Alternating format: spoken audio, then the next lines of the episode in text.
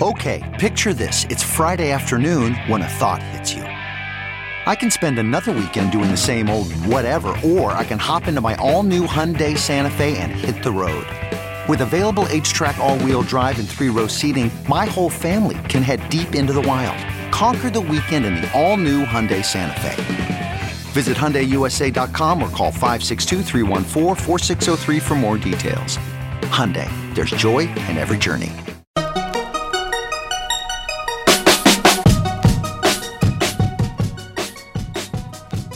Welcome to the Techmeme Ride Home for Thursday, July 18th, 2019. Today, Netflix's growth disappoints, but stranger things have happened. The Democratic National Committee tells candidates to avoid the photo aging simulator, FaceApp. Don't expect driverless cars anytime soon, despite the hype. Can 5G networks give you cancer? No. No, they can't. Finally, go ahead. Start that podcast. Don't listen to the naysayers. I'm Glenn Fleishman in for Brian McCullough, who is on vacation. And here's what you missed in the world of tech today. The glow is off Netflix as its seemingly inexorable fast subscriber growth slowed in the latest quarter. The company announced its second quarter earnings on Wednesday, and while revenue hit expectations at nearly $5 billion and a 26% year over year increase, the company lost 126,000 subscribers in the United States, half a million below forecasts, and the first drop in subscriptions in America in eight years. It gained 2.8 million subscribers worldwide, adding up to 152 million, a 22% increase year over year. But that was 40% off Netflix's predictions. Netflix's stock dropped 10% in after hours trading and held there on Thursday as we record. The company didn't try hard to make excuses. It raised its subscription prices significantly in the US in the first half of 2019, slowly rolling out the new price to existing subscribers, charging $2 more per month in its standard and premium streaming plans. It's increasing prices gradually worldwide. In a press release, Netflix said our missed forecast was across all regions, but slightly more so in regions with price increases. That increase kept its revenue on target, however. It also said that Q2's content slate drove less growth in paid net adds than we anticipated. Translated, it didn't have enough new programming that was compelling enough to drive subscriptions at its previous rate. It noted, however, that its record increase in subscriptions in the first quarter may have had a quote pull forward effect. Again, translated, the company is saying that some people subscribed earlier than they predicted, so they want to effectively count some of the Q1 growth to Q2. Netflix faces fierce competition, but the financials press release said they don't see that as a factor. Rather, they think a rising tide lifts all boats. CEO and founder Reed Hastings told analysts and reporters that, quote, the streaming wars are not a zero sum competition. He noted, I'd wager that most Netflix employees are HBO subscribers. We love the content they do, and that spurs us on to want to be even better. He went on to say the advantage of having something catchy like the streaming wars is it draws more attention, and because of that, consumers shift more quickly from linear TV to the streaming TV. Hastings seems to have it right on both counts. The Motion Picture Association of America noted in a report earlier this year that cable subscriptions globally had sagged somewhat to 553 million, while streaming subscriptions grew 27% year over year to 613 million, the first time they exceeded cable. Other subscription TV categories remain flat or grew modestly, meaning the overall pie keeps getting bigger, but people are defecting from cable along the way. Netflix has a number of upcoming challenges. It loses the rerun rights for Friends and the American version of The Office in 2020. These are the two most watched programs on the service, but represent a fraction of a percent of all viewing hours, according to Streaming Observer. And Netflix pays enormously for them $100 million to keep Friends for 2019. The company said in a statement that the money freed up from licensing other people's content could be invested in more original programming. The company says that in the past, when it lost content from a provider, viewers don't watch less at Netflix, they shift to other programs in the catalog. Variety quotes Wedbush securities analyst Michael Pachter, who says NBCU, Disney Fox, and Warner Brothers programming represents 60 to 65% of Netflix's viewing hours, however. There's a lot of transition ahead. Netflix also stated bluntly in its release over the next 12 months, Disney, Apple, Warner Media, NBCU, and others are joining Hulu, Amazon, BBC, Hotstar, YouTube, Netflix, and many others in offering streaming entertainment. However, Netflix is no house of cards. By every measure, it's profitable with continued fast revenue growth as it's executed its shift towards focusing on original programming. There's nothing hidden there. It's no series of Russian dolls. It's transparent and has good omens for the future. Oh, sorry, wrong network. It's clear about its future prospects, expecting to be back on track in the third quarter with the recent release of the third season of Stranger Things and the upcoming final season of Orange is the New Black. Netflix has looked into a dark crystal, okay, okay, I'll stop, and predicts that 7 million new subscribers in the third quarter will arrive, 800,000 of them in the United States. I had no interest in finding out with an app what I'll look like when I get old. I can just look in a mirror. But millions of people have been using features in an updated FaceApp, a smartphone app that uses AI based algorithms to take a photo you provide and make you look younger or older, or worst of all, add bangs. The Democratic National Committee doesn't think the Russian developed app is funny. It sent an alert to candidates in the 2020 presidential election yesterday advising them to stop using the app. Bob Lord, the DNC's chief security officer, wrote This app allows users to perform different transformations on photos of people, such as aging the person in the picture. Unfortunately, this novelty is not without risk. FaceApp was developed by Russians. The DNC is particularly chary after a massive trove of email, most innocuous but full of backbiting and risotto recipes, was leaked allegedly by Russian agents during the 2016 presidential election cycle. Some analysts believe it was one of the many factors that added up to Hillary Clinton's popular vote win and electoral college loss. FaceApp appeared in 2017 and prompted a round of warnings at the time with previous features about uploading images of yourself to an unknown third party, especially one with ties to Russia. One of the Russian government's techniques in attempting to influence the 2016 presidential election, as well as elections and political opinion in several European countries, was the use of faked social media accounts that had real people's photos attached. New York Times security reporter Nicole Perlroth tweeted, Good job submitting millions of faces to a St. Petersburg, Russia based app with a horrific privacy policy that will likely pass this on to state facial recognition databases, everyone in my Twitter feed. You have learned nothing. The AP reports that Senator Chuck Schumer has urged the FBI to investigate the app. However, some technologists and reporters think concerns about nation state involvement in FaceApp are overblown, but remain concerned about the privacy policy. TechCrunch editor in chief Matthew Panzarino tweeted, We're at the dumb stage now. Sadly, there are actually some interesting and perhaps even positive things that I believe will come from asking the right questions about FaceApp. Are you Russian spy? Is not one of them, though. TechCrunch interviewed FaceApp's CEO about privacy concerns raised by its terms of use and behavior, which includes accessing an image from an iPhone's photo library even if the app hasn't been given permission. He said, and security experts have confirmed, that the access is permitted by Apple and limited to uploading a single image chosen by the user. However, despite the CEO's assurance that it uploads images to Amazon Web Services and Google Cloud, and that no data is, quote, transferred to Russia, there's no way to ensure that. The app also says that the company gets perpetual rights to the image and can do nearly anything it wants with it, though the CEO says most images are deleted within 48 hours. You can ask that your image be removed and never used in the future regardless, but it's a complicated sequence to make that request that the company promises to improve on. At best, it's an amusing app that lets a company acquire images it can use for free forever to train its deep learning algorithms. Remember, if you aren't paying for the product, you are the product. Daily Beast reporter Lachlan Markay joked, Nice try, FaceApp, but I'm not going to give some anonymous AI developer permanent access to my likeness for anything less than carries the one, multiplies by follower count, 63 retweets.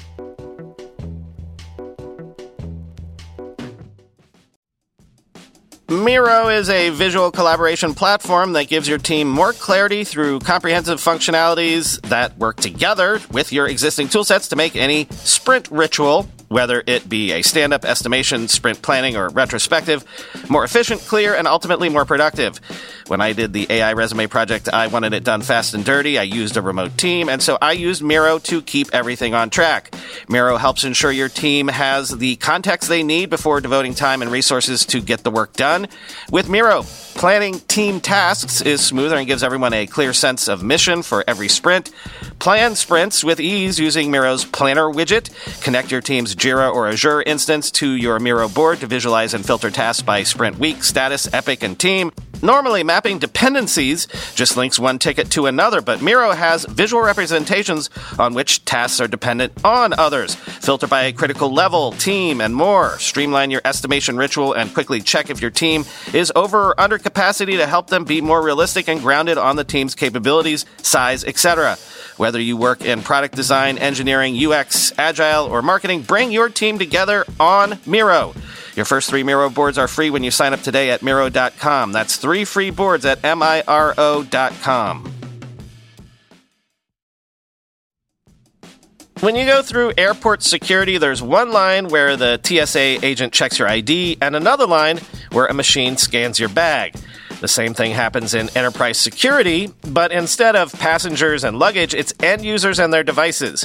These days, most companies are pretty good at the first part of the equation where they check user identity, but user devices can roll right through authentication without getting inspected at all. In fact, 47% of companies allow unmanaged, untrusted devices to access their data.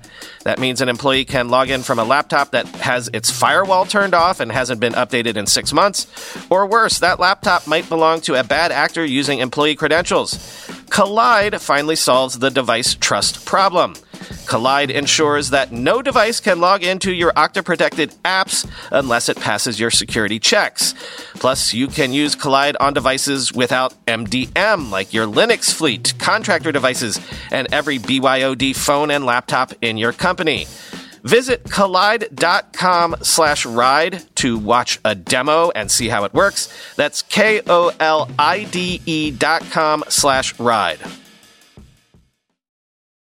The next great thing is always just a few years away, but when a few years pass, it's still only a few years away. Self driving cars increasingly find themselves in the eternal coming in three to five years category. While we've seen a number of stories lately about the difficulty of unleashing self driving cars on regular roadways, Elon Musk's Tesla car company said recently it would do just that. It would upgrade its autopilot software to work on city streets on hundreds of thousands of cars later this year. The feature currently assists with highway driving and requires a driver remain alert and behind the wheel. Drivers will still need to remain in place with the new addition, but Tesla says they expect a 2020 update that makes the car fully autonomous, even to the extent of driving itself with no one on board.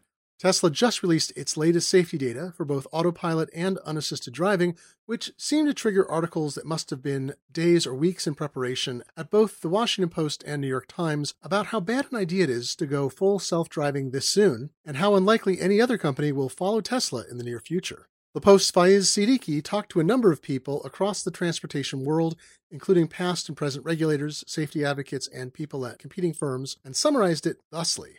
Quote, in interviews, they expressed worries that Tesla's plan to unleash robocars on the road on an expedited timeline, likely without regulated vetting, could result in crashes, lawsuits, and confusion. He notes that with the current autopilot software, which is supposed to recognize if a driver's hands remain on the wheel and use alerts to make sure drivers are paying attention, people still bypass or ignore the controls and warnings. He writes, the internet is filled with videos of Tesla drivers acting recklessly, in extreme cases taking naps, or otherwise driving with their hands off the wheel as they marvel at the system. Neal Boudette at the New York Times summarizes the regrouping and new expectations across the automotive and car service industry from both startups and established players. The CEO of Argo AI, which will supply Ford and Volkswagen, said driverless cars that could go anywhere are, quote, way in the future. As with many tricky problems, the CEO says 80% of the tech is there, but the last 20%, well, that's the harder problem to solve, such as software that can anticipate what other humans in cars, on bikes, and by foot will do. This is a retrenchment from last year. The Times quotes Sam Abuelsamid, an analyst at Navigant Research, who said there was this incredible optimism. Companies thought this was a very straightforward problem. You just throw in some sensors and artificial intelligence, and it would be easy to do.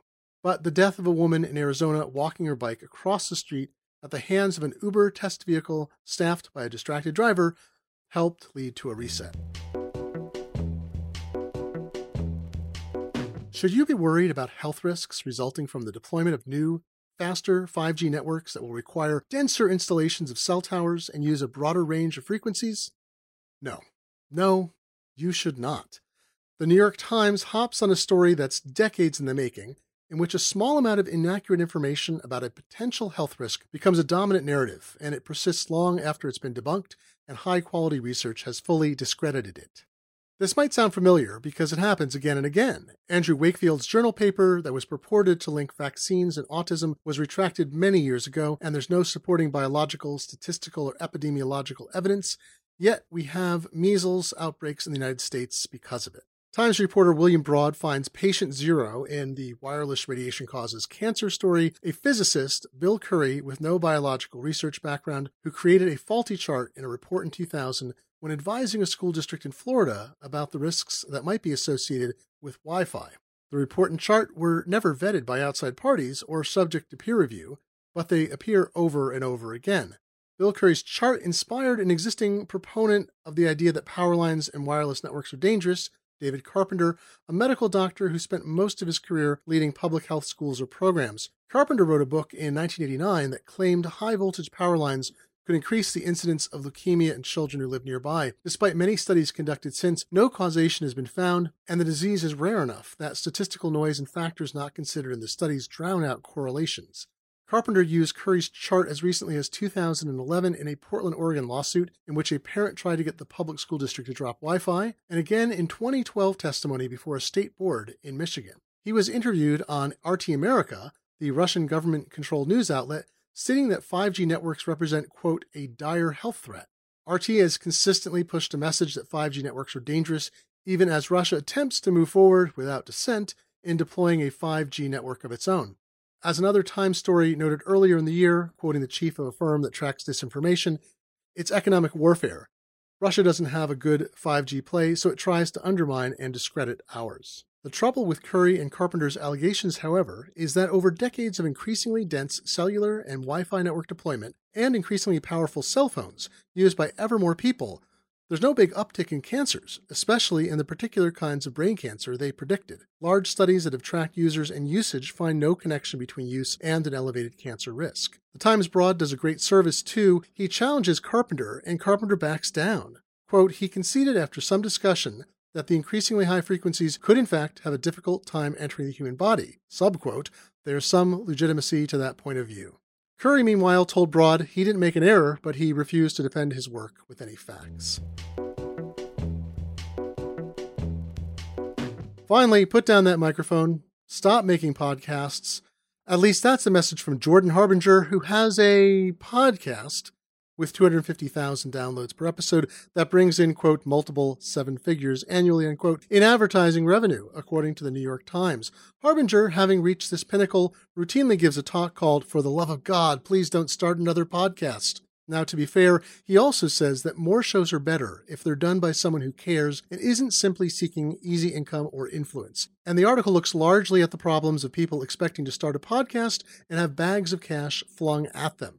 Wirecutter editor Andrew Cunningham tweeted, This piece tries to suggest that podcasts are over, but the real message is if you put no thought or effort into a thing, it won't succeed, which is true of most things.